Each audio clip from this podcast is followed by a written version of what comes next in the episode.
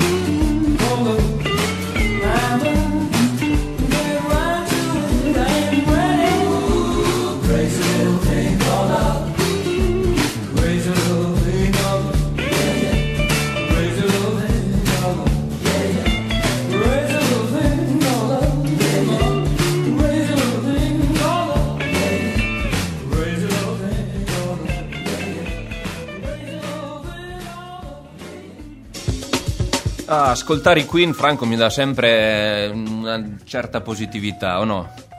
Comunque io volevo dire che sono Freddy Mercury, quindi non devi chiamarmi Franco. Eh, beh, Freddy, Franco, dai, più o eh, meno. Effettivamente eh, si assomiglia. Le due lettere iniziali siamo sono lì, le stesse. Siamo lì, dai. Giusto. E no, ogni volta mi è capitato di riascoltarli le, durante queste feste e, che non ascoltavo da un po'. I Queen, però, comunque è un gruppo che, con cui sono abbastanza cresciuto. È, è sempre una um, carica, eh? È il primo disco che io ho comprato autonomamente con le mie gambe, eh, pagando con la mia paghetta. Un disco era o una musica setta? Era una musica setta. Ah, quindi eh, sarà un pezzo di, da repertorio già. Era Night at the Opera, sì, ce l'ho ancora. Ah, ah ce l'hai ancora? La cassettina. Varrà sì. anche qualcosa. Quell'album cos'è che aveva di canzoni famose? Ah, beh, Killer Queen anche. No, no, Killer Queen è più vecchia. Eh, più vecchia ancora? Eh sì. Ah. Credo sia dell'album pre- precedente. Anche eh, 39 forse c'è quella canzone, sì, esatto. bellissima. Quella è Night at the Opera.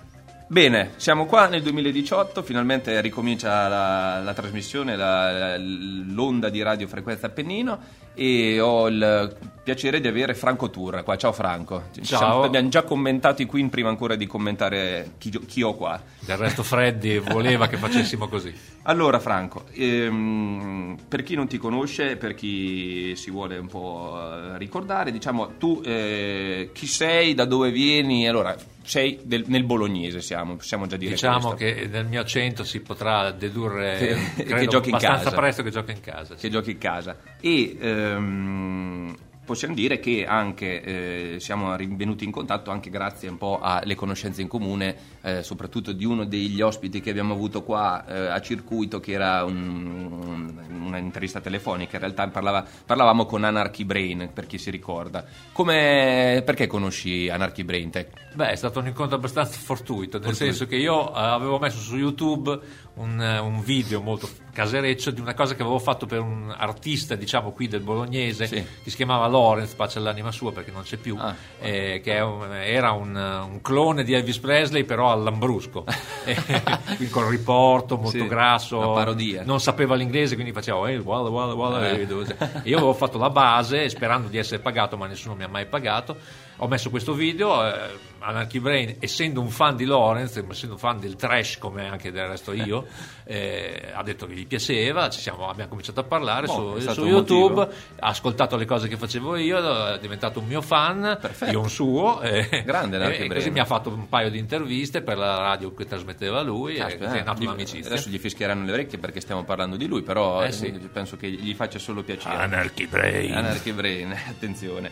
E invece eh, tu, Franco Turra, ehm, hai un'altra storia, immagino, perché Anarchy Brain credo sia eh, romano, romano, de Roma. romano de Roma, te sei bolognese, bolognese de Bologna, Bologna Sulcmel, e quindi diciamo che la tua storia na- musicale è anche nata a Bologna. Quando, centro proprio. centro, tu sei sulla 30 quarantina? Eh, sì, ah, dai, ti ringrazio. mi, mi, hai tolto un bel po' di anni. Diciamo che io ho iniziato a suonare le prime cose che ho fatto le ho fatte proprio nell'82 pensa. oh, ah, bene. Quindi quando io stavo Nascevi, nascendo diciamo esatto, esatto. quindi vedi siamo proprio coetanei. Dimmi solo due parole se vuoi sul tuo ingresso nel mondo della musica ecco quando eri un cin. Mi, mi, regalarono questo multitraccia a cassette che una volta era una cosa fantascientifica, praticamente si mettevano le cassettine, quelle sì, una sì. volta si usavano, le usavi entra- cioè praticamente un lato solo, avevi quattro piste, potevi registrare quindi quattro strumenti, volendo facendo anche dei travasi, potevi andare avanti. Eh, sembrava una, una avveniristica. Eh, ma era una cosa, sembrava di essere nelle serie televisive UFO, Spazio 1999, ci sentivamo dei, dei comandante Koenig, insomma. e quindi praticamente abbiamo cominciato facendo chiudendoci in questa saletta, i videogiochi c'erano già, ma li alternavamo, cioè ah. facevamo un po' videogiochi, un po' registrazione. Beh, beh meglio così. Eh, sì, un, e quanti anni avevi più o meno mix. quando era? Eh, non è che voglio far sapere la tua età a tutti, però uno sbavo, andavo ancora a scuola, andavo ancora a scuola, scuola quindi, potete capire. Alle donne te. non si crede l'età, io mi sento molto donna in questo. no, non lo dire a nessuno. E su, appena, ti sei, appena ti sei avvicinato diciamo alla, alla sfera musicale fino ad, ad oggi, diciamo che poi comunque ha avuto, ha avuto seguito. Lì all'inizio o, o, comunque nei primi tempi chi è, che artisti stavi ascoltando di più? Cosa, cosa c'era, diciamo? Il mio, come ho ah, detto prima, Queen, il primo, il prima, la prima cassetta che ho ascoltato è stata di Queen. Vabbè, allora avevi influenze... Brusche e brusche, nel senso, cioè, passavo da Elton John a Cat Stevens, le cose che andavano in quegli anni lì, anche gli ABBA. Mi ah, ricordo che mi regalarono 45 giri degli ABBA Beh, per un compleanno. Gli ABBA adesso li rispettiamo, non è che c'è niente no, di male. All'epoca però veniva così. Eh, ma all'epoca no, all'epoca no. non c'era tanto di ah, peggio. diciamo che erano già considerati adesso, un po'... Adesso sono Beethoven,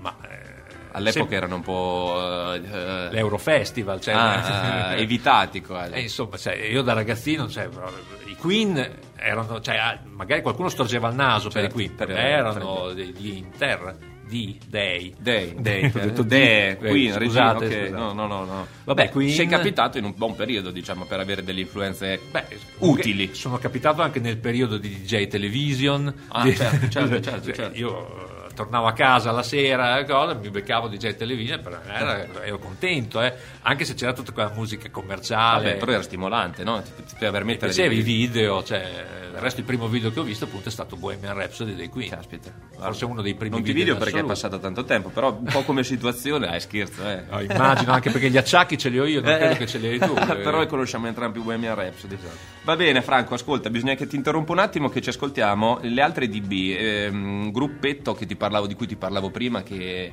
della zona qua di Sasso, che avuto, è stato anche al Rock Marconi Festival di quest'anno, ma eh, ha avuto un buon exploit. A me piacciono molto, sono dei ragazzotti molto, molto volenterosi. Ascoltiamoci un brano da, dall'ultimo album.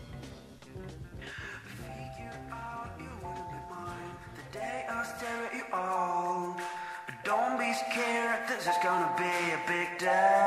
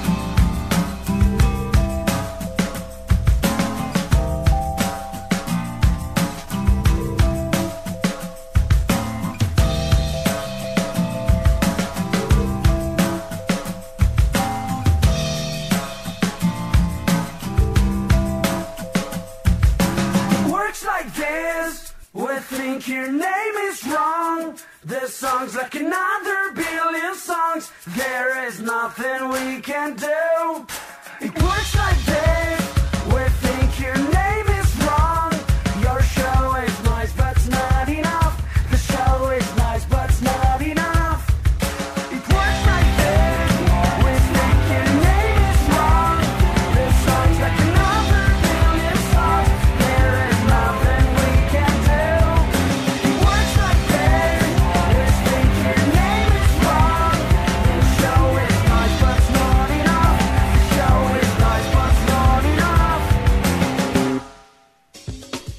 Rientriamo in studio con Franco Turra.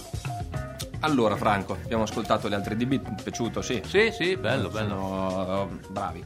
E, mm, riparliamo un po', ri- riprendiamo il discorso di prima. Ehm, diciamo che eh, guardando un po' anche il, ehm, le informazioni che si trovano eh, sui vari si- siti, eccetera, si viene fuori che eh, chiaramente tu non sei solo un musicista, ma sei anche un produttore, diciamo, Mm, dico tra virgolette perché poi adesso ci arriviamo. Perché uno arriva nel tuo sito, i tuoi link vari, vede una produzione eh, discografica, se vogliamo, molto ampia. Poi lascia stare l'età che non voglio infierire. Dai, è due.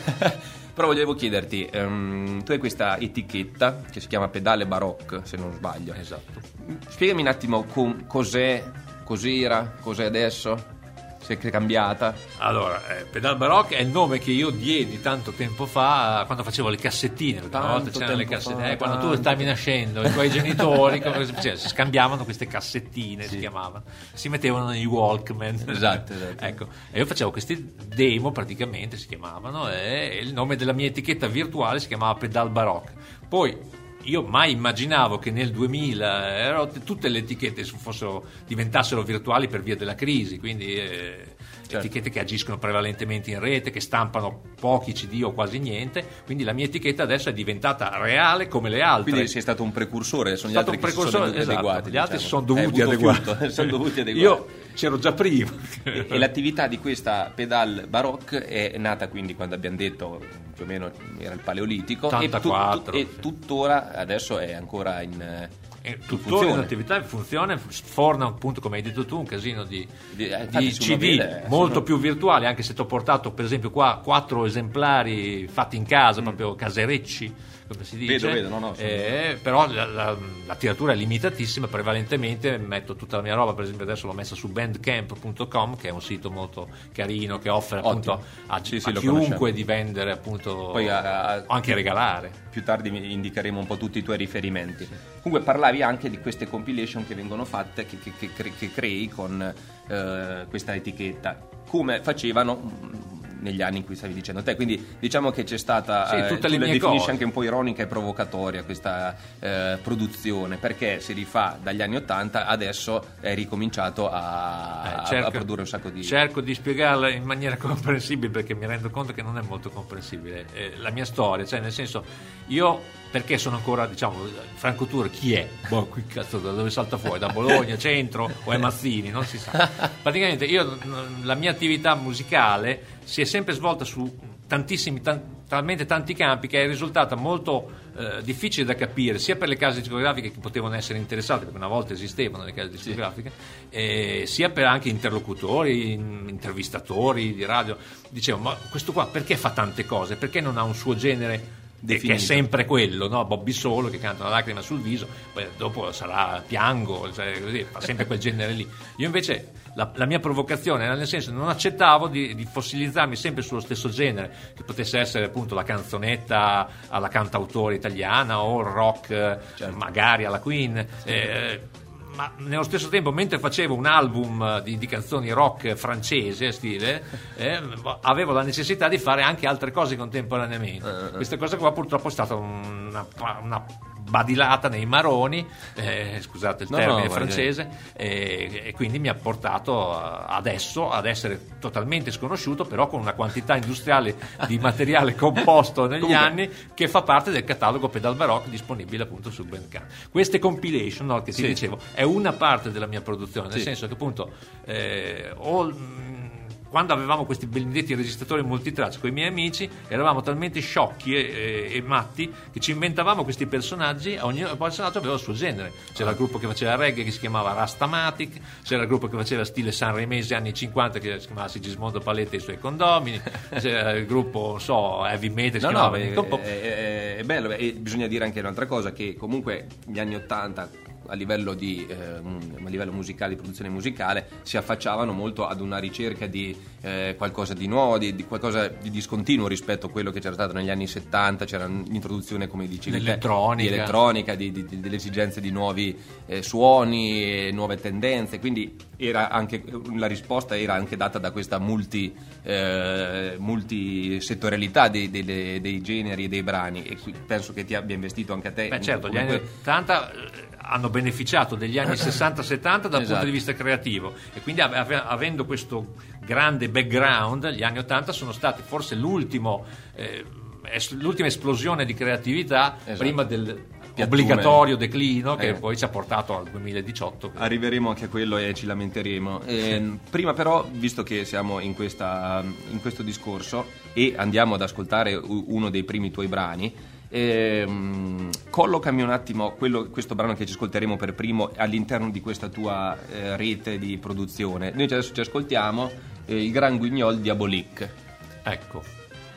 Fa parte di questi personaggi, immagino, di queste band. Questo un po' di più, nel senso, questo è il mio progetto, diciamo, principale, okay. nel senso che, vabbè. Eh, prende le origini da un mio gruppo precedente con cui fa, abbiamo fatto anche pochi concerti che ci permetteva già la situazione precedente eh, con questo Gran Ghignolo Diabolique che non è un gruppo immaginario, sono io praticamente, ah. non so, posso dire, negli anni 80 c'era Zezé, si chiamava, che era part- non era un gruppo, si chiamava Zezé, cioè I, I, I cioè, eh, era uno solo, tutti pensavano fosse un ah, gruppo, in realtà era uno che suonava da solo tutto quanto. Ecco, stessa cosa, è una one man band che si chiama Gran Ghignol Diabolique con cui ho fatto 4 CD okay. e questo ultimo si chiama Export Diabolique che credo sia del 2016 vabbè qui c'è scritto 2015 eh, dicembre 2014 quindi, eh, ok eh, del primo in inglese, il ah, primo in inglese, gli altri erano tutti in italiano. È un rock molto sanguigno. Infatti, Gran Ghignol Diabolique era il nome di questo teatro degli orrori parigino del primi del Novecento. E questo qua è un pezzo che si chiama Forget the Unforgettable, che credo sia il secondo pezzo, e forse il pezzo più melodico, diciamo più romantico dell'album. dell'album. Ok, io direi di ascoltarci, non ci rimane altro.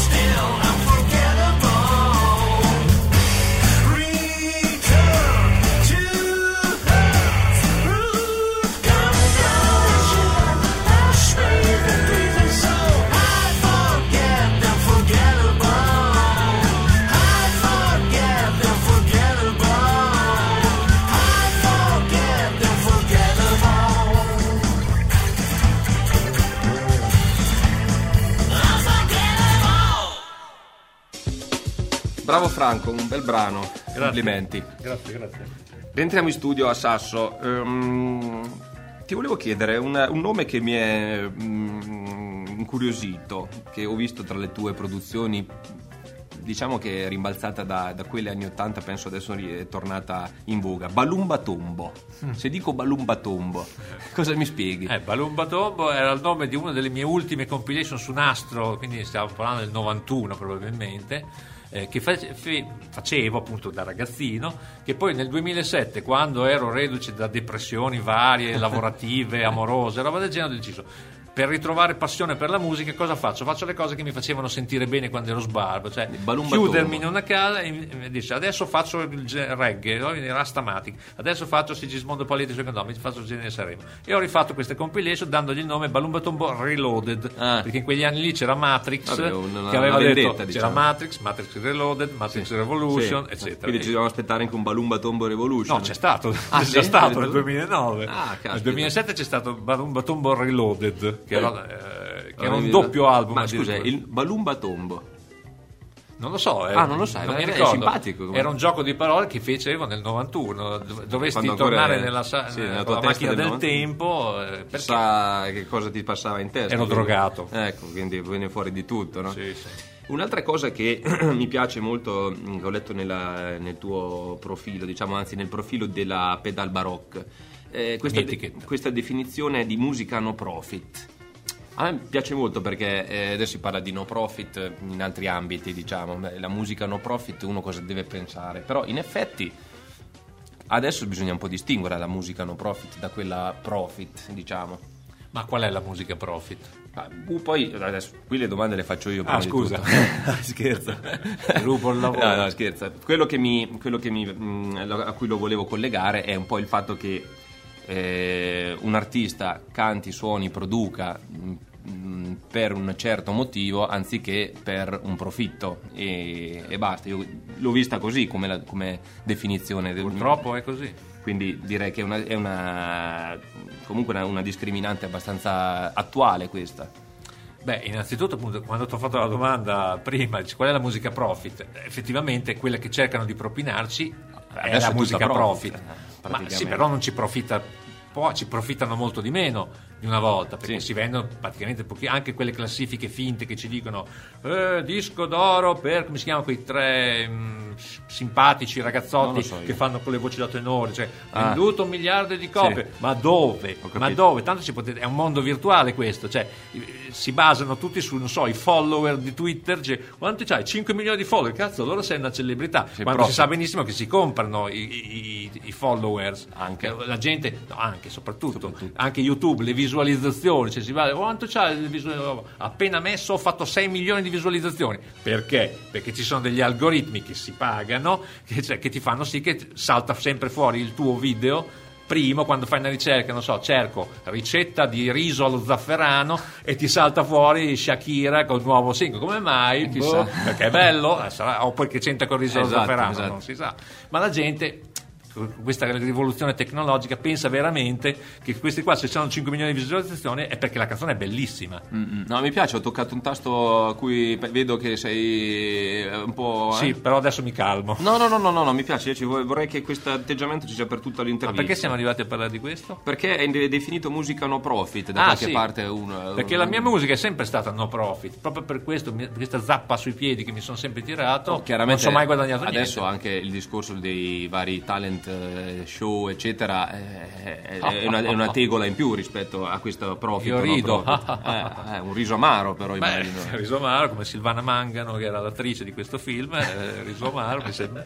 E comunque no, eh, non ero ancora nato, però. No, no, no eri nato. Anni 40, adesso. riso amaro, basta scherzando. Vabbè, comunque lo stesso, ero già nato, però non lo sapevo. E no, mi fa ridere, cioè effettivamente ormai il mondo è così, è scor- cercare la scorciatoia per arrivare dove si vuole arrivare facendo meno fatica possibile, pur sapendo che non arriverai da nessuna parte, questa uh-huh. è la morale i reality sono un, un, male obbligatorio che ormai fa parte della, di questi anni. Io dico viva Balumba Tombo allora, viva Balumba Tombo. Sì, però io me lo sono potuto permettere e ho pagato il prezzo e sto tuttora pagando il prezzo. Bisogna vedere quanti altri cretini trovi che sono pronti a pagare quel prezzo. La, la mia necessità di fare musica no profit è dovuta al fatto che se non la faccio do delle testate contro il muro È un'esigenza proprio personale. È un'esigenza come, come per te respirare, Certo, come certo, per un qualsiasi persona eh, respirare. Cioè, se io non faccio quello mi deprimo. Ok, ok. Quindi Ma vedrai è- che pagherà. È un questo, po' una eh, droga. Quando uno Beh, fa quello che deve fare. Non sono più giovanissimo, quindi eh, diventerò come quelli di Buena Vista Social Club, che Beh, sono diventati niente. famosi a 92 anni Beh, e poi sono Ci morti. mettere la firma, dai.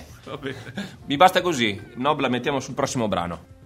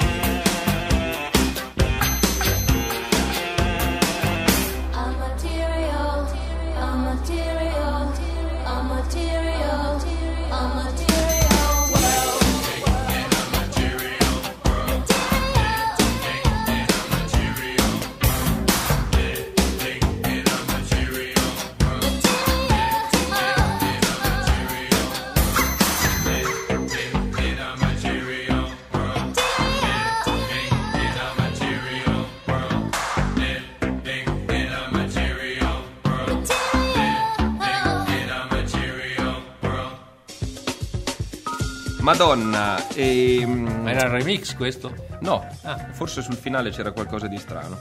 Ehm, Franco, mm, volevo dirti, eh, tra tutte le tue creazioni, eh, adesso ho visto che eh, si parla anche un po' di musica sanremese. Ho visto che adesso sti giorni purtroppo scrivono che il Festival di Sanremo è alle porte, eh, con presentatori vari, ehm, c'è Claudio Baglioni, non so se hai visto, eh, non- non lo conosci? Sì.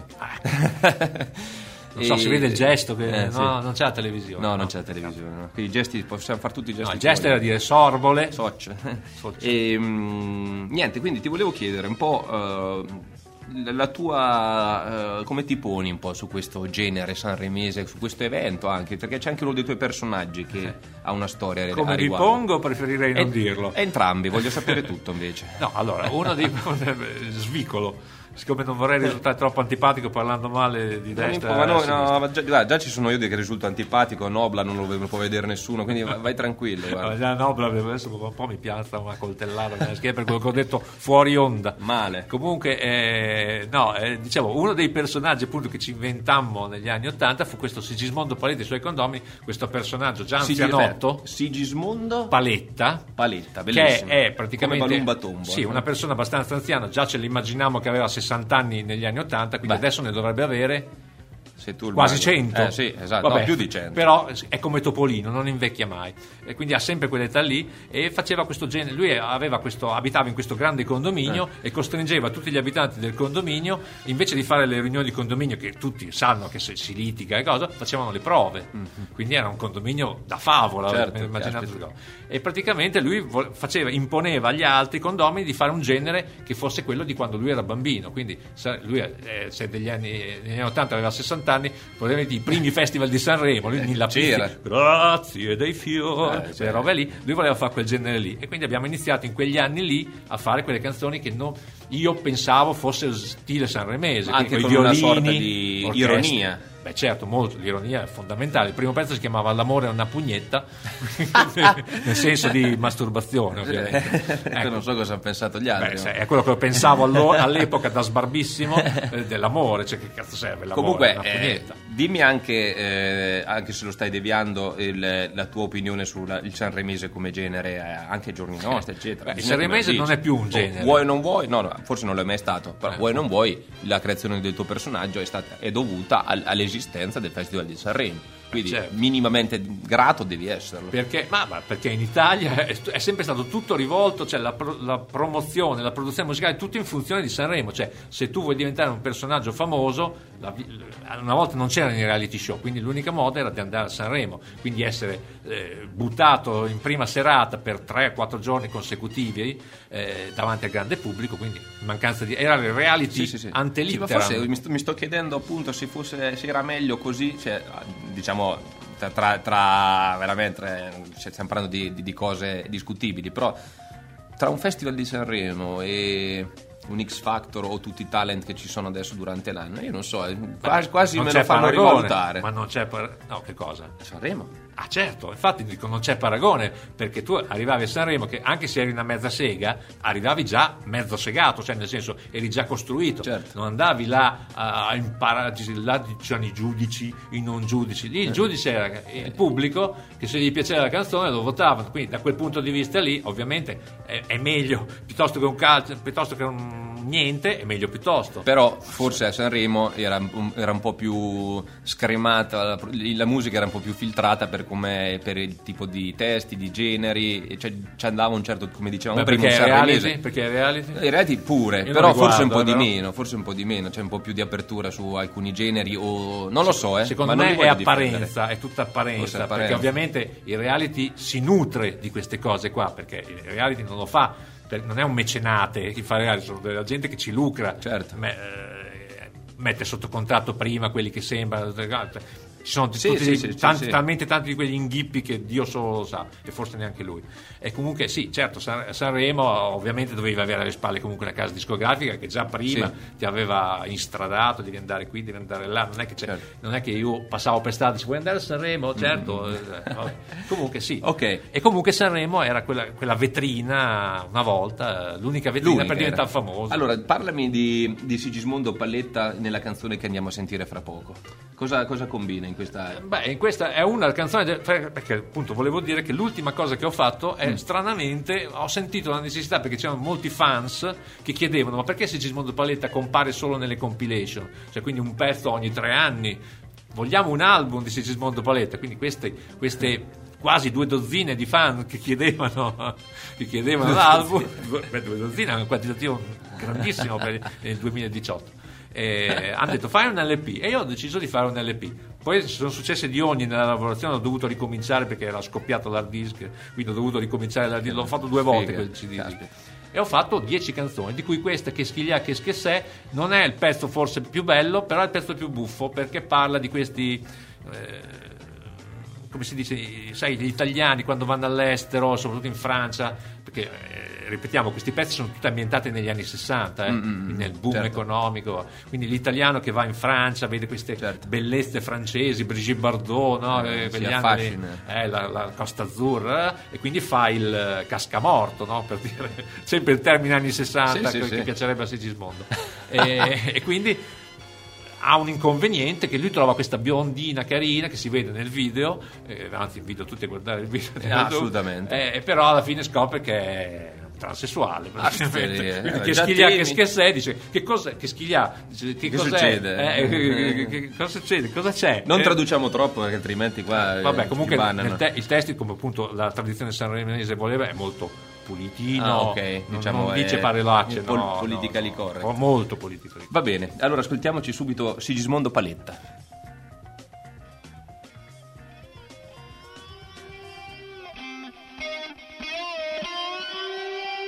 Hey,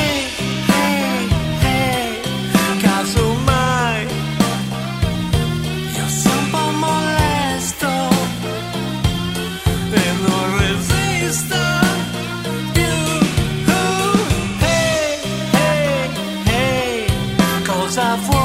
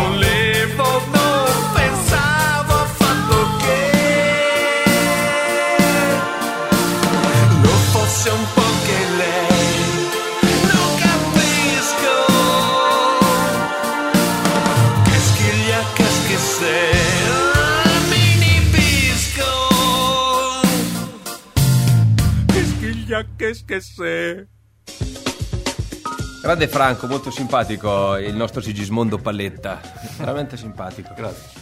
E, A nome suo, ovviamente. e comunque devo dire che mh, eh, noto questa mh, marcata eh, caratteristica trash, diciamo, no? nella, in- nella produzione musicale. Non Trash- sempre, non sempre. Non sempre, no, adesso in questi ultimi trash che lo ricollego un po' nelle produzioni bolognesi, il trash di Friccantoni, degli Schiantos, comunque c'è, Certo. cioè, diciamo che c'è un filone trash Bologna, importante. qua, Bologna no? ha la sua demenzialità che non è mai morta, diciamo. A parte il povero Frick, poveretto che ci ha lasciato. Però c'è stato sempre un, eh, Un ricambio, sì, Un sì. ricambio. Bologna forse è la città più demenziale italiana. Questo diciamo, è la culla del immagino, su- sulle tue creazioni. Su Sigismondo Paletti e i suoi condomini sicuramente, sugli altri non lo so, è da vedere. Beh, sarebbero stati fieri gli Schiantos, secondo me, di avere un Sigismondo. Beh, credo Paletti. comunque l'ultimo pezzo che ascolteremo Sì. è un po' demenziale anche quello, racconterò poi dopo. Ok, benissimo. E mh, prima di ascoltare un altro pezzo, volevo chiederti un po' eh, anche il discorso dei live. Ehm, so che hai suonato anche suoni, hai suonato anche live, hai fatto qualche concerto nel passato. Adesso mi dicevi un po' di meno perché c'è il discorso di band, eccetera. Però immagino che presto risuonerai ancora. Comunque c'è un bel rapporto con eh, la musica dal vivo.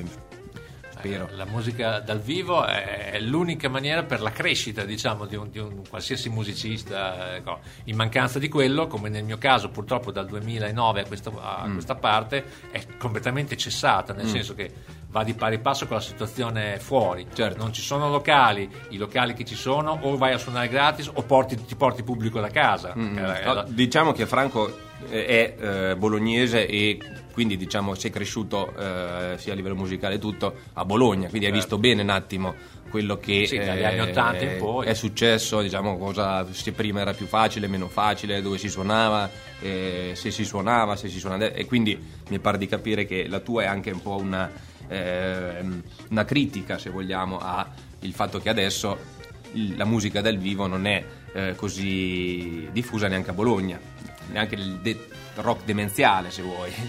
più, più che una critica è una constatazione dei tempi che cambiano. Sì, una- purtroppo eh, l'arte, tutte qua, e ci metto dentro qualsiasi cosa, dal balletto alla scultura, alla pittura, qualsiasi cosa, è ormai eh, all'abbandono totale per via un po' di, di questo modo anche di vivere che abbiamo, le tecnologie, che anche se eh, sulla carta, quando negli anni 80 appunto io usufruivo della tecnologia per cominciare a suonare, le i primi Sì, beh, sintetizzatori, sì, detto prima. almeno i primi per me. Certo. Eh, erano una novità fantastica che si poteva usare miliardi di volte ma tutte le cose anche belle se ne abusi poi alla fine diventi schiavo Certo, di queste cose. certo, certo. la tecnologia purtroppo ci ha portato via il piacere di, non so, di leggere un libro. Adesso la gente non legge né libri né giornali perché? perché è sempre lì a sfogliare eh, i Sì, post Di, di Facebook o di Twitter o di Instagram e Certo. queste cose hanno sostituito la lettura di un libro l'ascolto di un disco. Eh, sono C'è i tempi che cambiano. quindi eh, anche i live ovviamente eh, adesso quando leggi musica dal vivo è perché c'è un DJ, un- Un DJ una, persona che mette dei dischi e e quella è musica dal vivo perché? Perché in quel momento il tipo cambia il disco. Mm-hmm. Sì, sì, All'epoca, eh, alle prime feste quando andavo io quando ero bambino, eh, i di, di solito il DJ lo si faceva fare allo sfigato che non, tanto non aveva possibilità Che non con le suonava donne. strumenti. Esatto, no, non- solo non suonavo, nemmeno io suonavo strumenti, però tu metti lì e ti metti lì e metti i dischi. E questo qua, poveretto, se no ti picchiamo. allora, E così nasce la figura del DJ. la figura di DJ, almeno da come me la ricordo io, era così, sempre più sfigato che metti e non cuccava mai, peraltro. Vabbè, diciamo che allora adesso c'è stata un po' una rivalsa di tutti questi Diciamo eh, che siamo bullizzati sì. che adesso hanno- sono I DJ adesso hanno preso il potere Eh, e beh, hanno per messo uno. alla berlina, beh un po' per uno, io credo che rimarrà sempre così, non credo che torneremo. Le tecnologie porteranno, diciamo, sì, vantaggi più a... però a chi piace ancora il vecchio strumentale vedrai Sì, che... ai vecchi. No, non è solo così, non, non- sono d'accordo.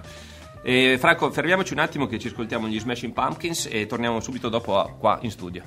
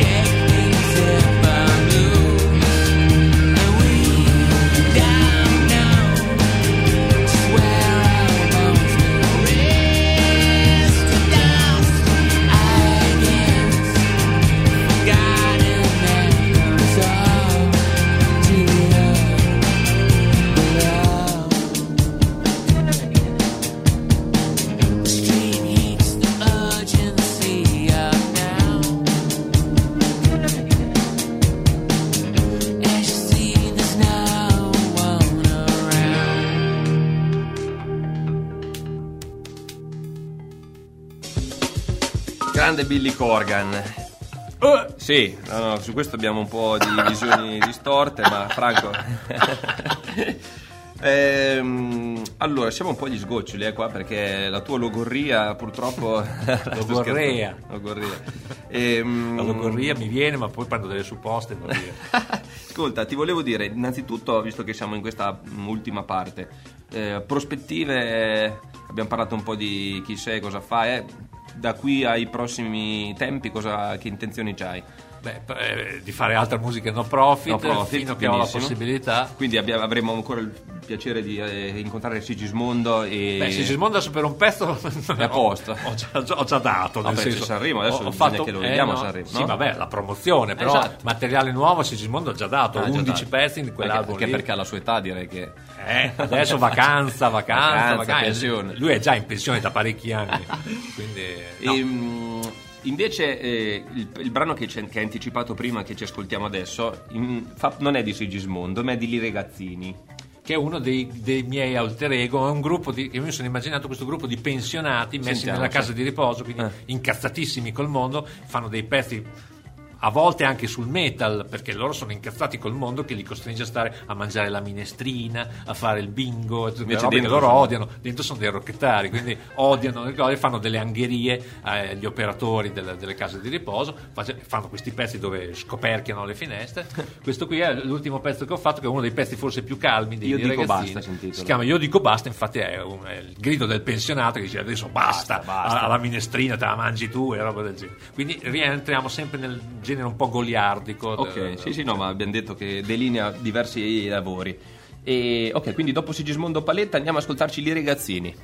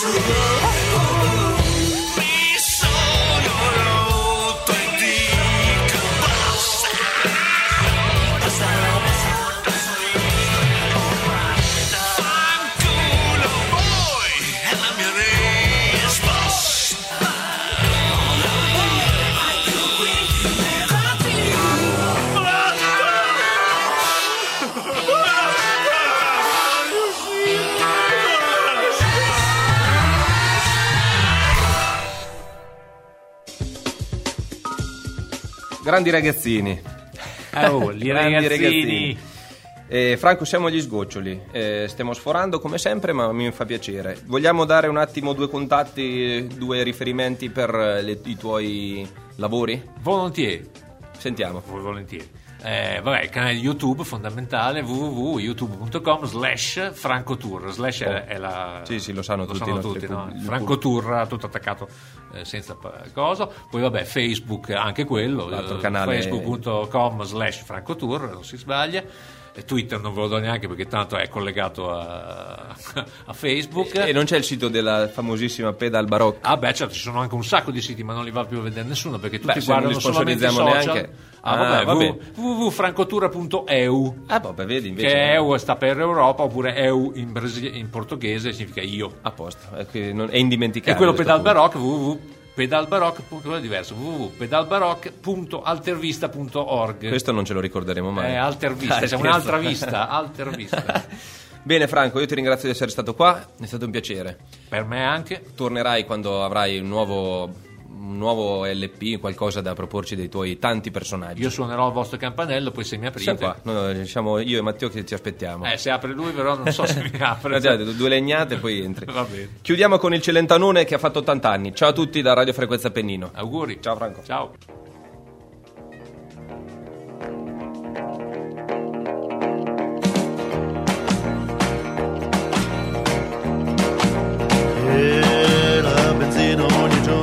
sempre di più e la lira cede e precipita giù. Svalutation, valutation. Cambiano i governi, niente cambia lassù. C'è un buco nello stato dove i soldi vanno giù. Svalutation, valutation. E io amore mio non capisco perché Cerco per le ferie un posto al mare non c'è Svalutation Svalutation Col salario di un mese compri solo un caffè. Gli stati sono greviti ma la grana dov'è? Svalutation. Ai, ai, Svalutation.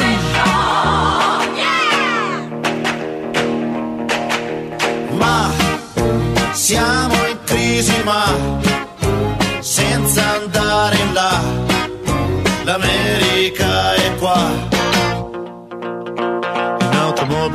destra da 30 anni si va, ora contro mano vanno in tanti si sa che scontration, eh, che scontration.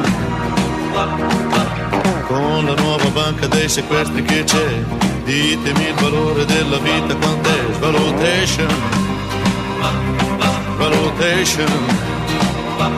E io amore mio non capisco perché vuoi fare il gallo poi fai l'uovo con me sulle station Ah, sulle station Nessuno che ci insegna a non uccidere c'è Si vive più di armi che di pane perché Assassination. Ah, Assassination.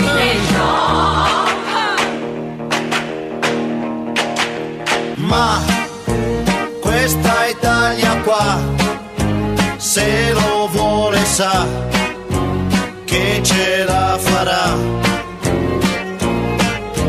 E il sistema c'è, quando pensi a te, pensa